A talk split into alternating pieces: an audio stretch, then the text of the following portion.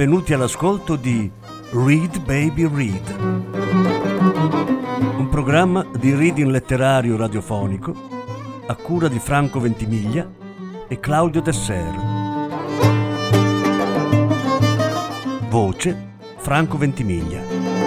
Regia Claudio Desser.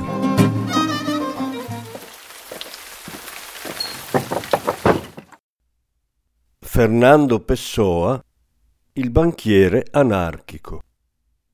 Seconda parte.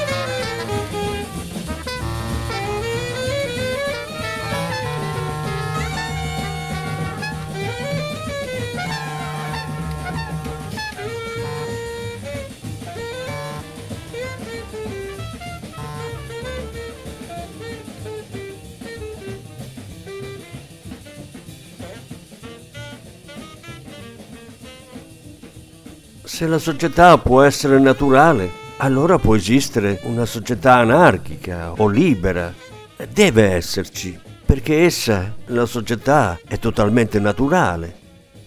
Se la società non può essere naturale, se per qualche ragione che qui non interessa deve per forza essere finzione, allora dei due mali il minore. Rendiamola all'interno di questa finzione inevitabile la più naturale possibile, affinché sia, per questa stessa ragione, la più giusta possibile. Qual è la finzione più naturale? Nessuna in sé è naturale, in quanto è finzione. La più naturale nel nostro caso sarà quella che sembrerà più naturale, che sentiremo come più naturale. Quale sembra la più naturale o sentiamo come più naturale? È quella a cui siamo abituati. Capisce, la natura è legata all'istinto e tutto quello che pur non essendo istinto sembra esserlo è abitudine. Fumare non è naturale, non è una necessità dell'istinto, ma se ci abituiamo a fumare ci diviene naturale, viene sentito come una necessità dell'istinto. Bene, qual è la finzione sociale che costituisce una nostra abitudine? È il sistema attuale, il sistema borghese. Ecco dunque, in conseguenza logica, che o riteniamo possibile la società di natura e saremo difensori dell'anarchia, oppure non la riteniamo possibile e saremo difensori del regime borghese. Non c'è ipotesi intermedia, capisce? Sì, signore, è un ragionamento convincente. E invece non è convincente. C'è ancora un'altra obiezione dello stesso genere cui rispondere. Si può concordare che il sistema anarchico è realizzabile, ma si può dubitare che sia realizzabile di colpo, cioè che si possa passare dalla società borghese alla società libera senza che ci siano uno o più stati o regimi intermedi. Chi fa questa obiezione accetta per buona e realizzabile la società anarchica, ma gli sovviene che deve esserci uno stato qualunque di transizione tra la società borghese e quella anarchica. Benissimo, supponiamo che sia così. Qual è quello stato intermedio? Il nostro fine è la società anarchica o libera. Quello stato intermedio può essere dunque solo uno stato di preparazione dell'umanità alla società libera. Tale preparazione o è materiale o è semplicemente mentale, cioè o è una serie di realizzazioni materiali o sociali che adattino l'umanità alla società libera, o è una semplice propaganda che cresce e influenza gradualmente, che prepara mentalmente a desiderare o accettare la società libera. Esaminiamo la prima ipotesi, l'adattamento graduale e materiale dell'umanità alla società libera. È impossibile. È più che impossibile, è assurda. Non c'è adattamento mentale se non a una cosa che già c'è. Nessuno di noi si può adattare materialmente alla società del ventitresimo secolo, anche sapendo come sarà. E non si può adattare materialmente perché il ventitreesimo secolo e la sua società ancora non esistono materialmente. Così arriviamo alla conclusione che nel passaggio dalla società borghese a quella libera, l'unico adattamento che può esserci, sia esso di evoluzione o di transizione, è mentale. È il graduale adattamento delle menti all'idea della società libera. E in ogni caso nel campo dell'adattamento materiale c'è ancora una ipotesi. Uffa con questa ipotesi. Ragazzo, l'uomo lucido deve esaminare tutte le obiezioni possibili e le deve refutare prima di potersi dire sicuro della sua dottrina. E in fondo sta solo rispondendo a una domanda che mi ha fatto. Va bene.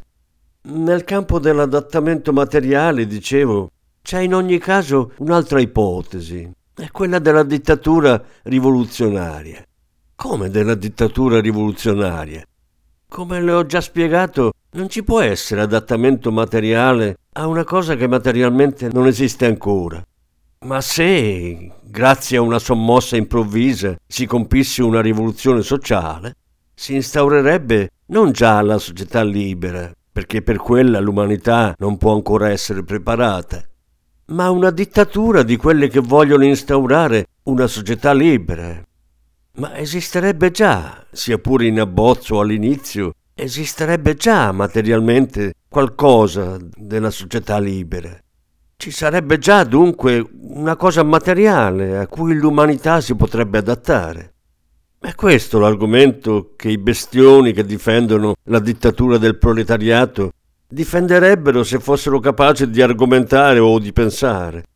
L'argomento è ovvio, non è loro, è mio. Lo pongo a me stesso come obiezione.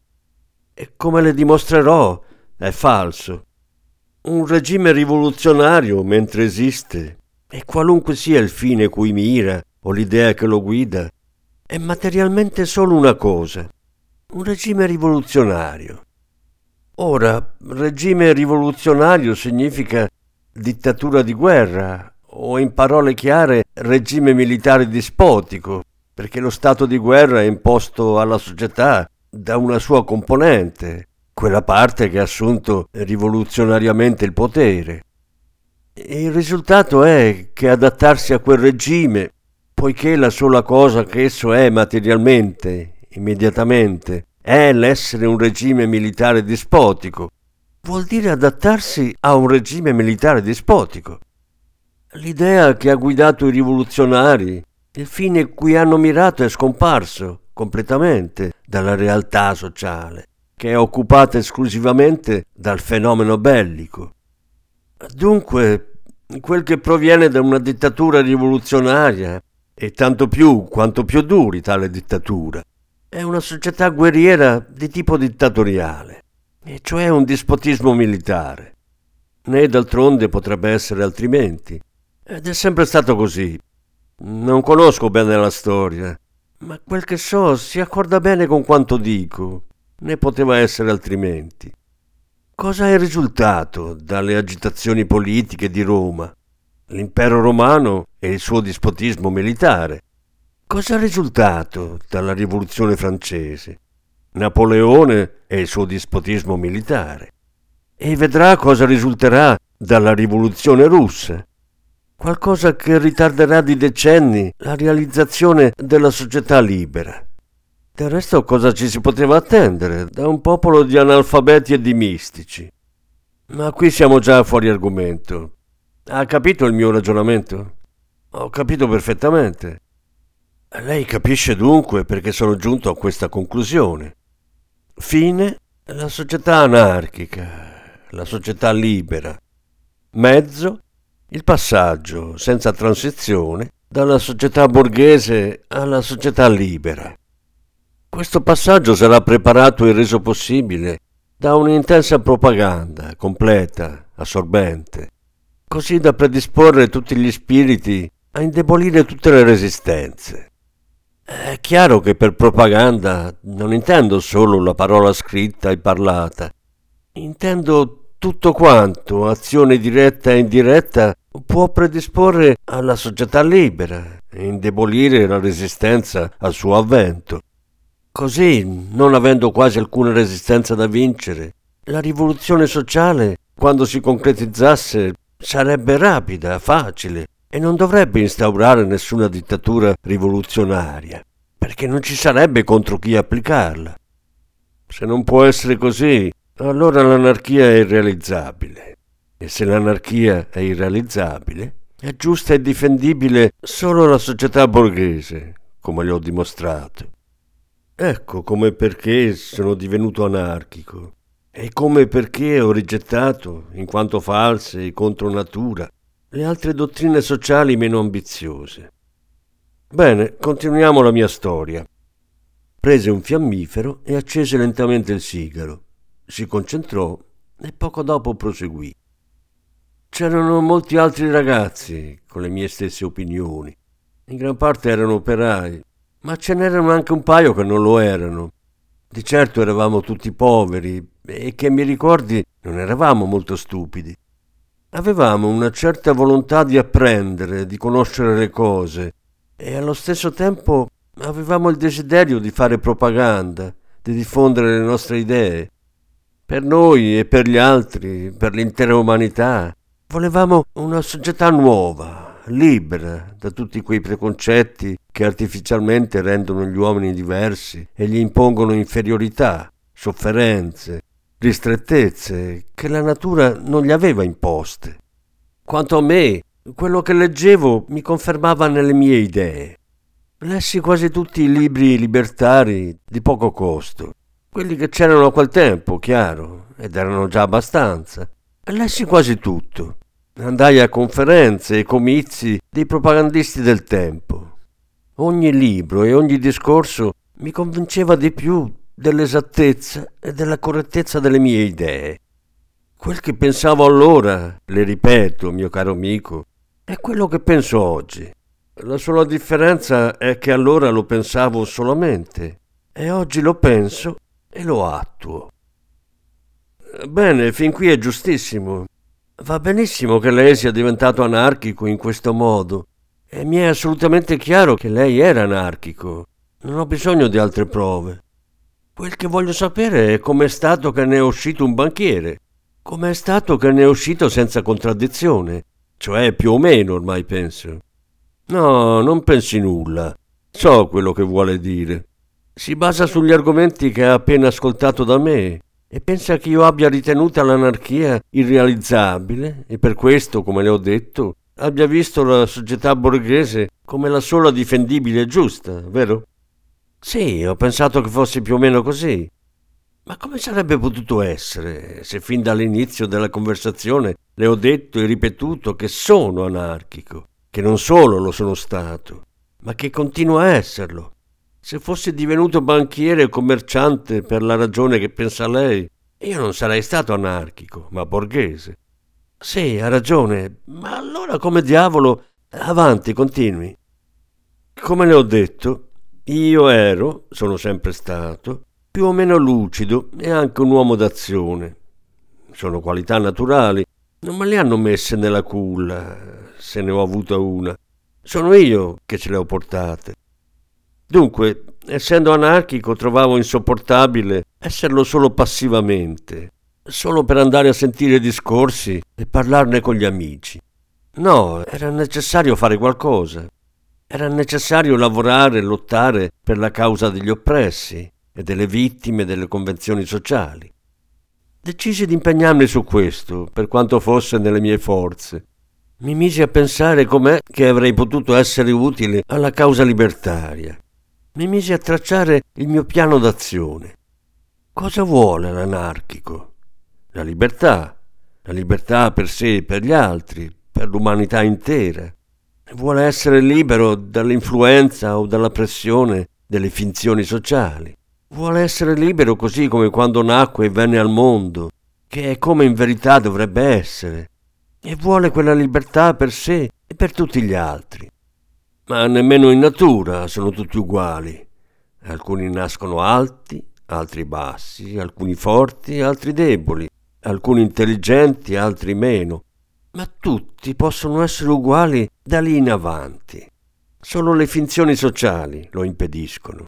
Erano quelle finzioni sociali che dovevano essere distrutte. Era necessario distruggerle. Tuttavia non mi sfuggì una cosa. Era necessario distruggerle, ma a vantaggio della libertà e avendo sempre in mente la creazione della società libera perché questa cosa di distruggere le finzioni sociali può avvenire tanto per creare libertà o preparare l'avvento della libertà, come per instaurare altre finzioni sociali differenti, ugualmente negative, perché ugualmente finzioni.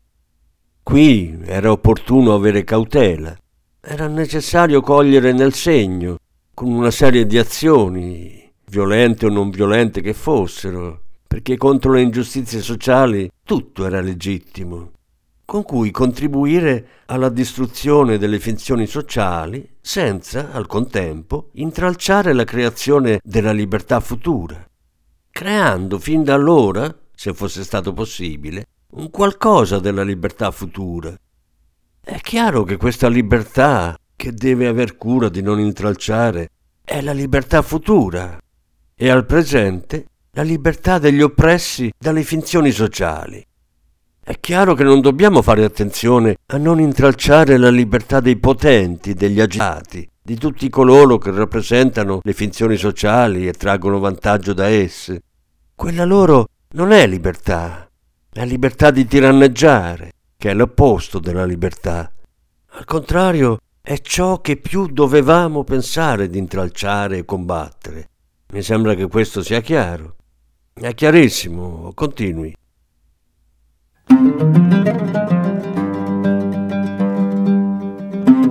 Avete ascoltato Read Baby Read, un programma di reading letterario radiofonico a cura di Franco Ventimiglia e Claudio Tesser. Grazie per l'ascolto, alla prossima settimana. La successiva parte sarà trasmessa la prossima settimana.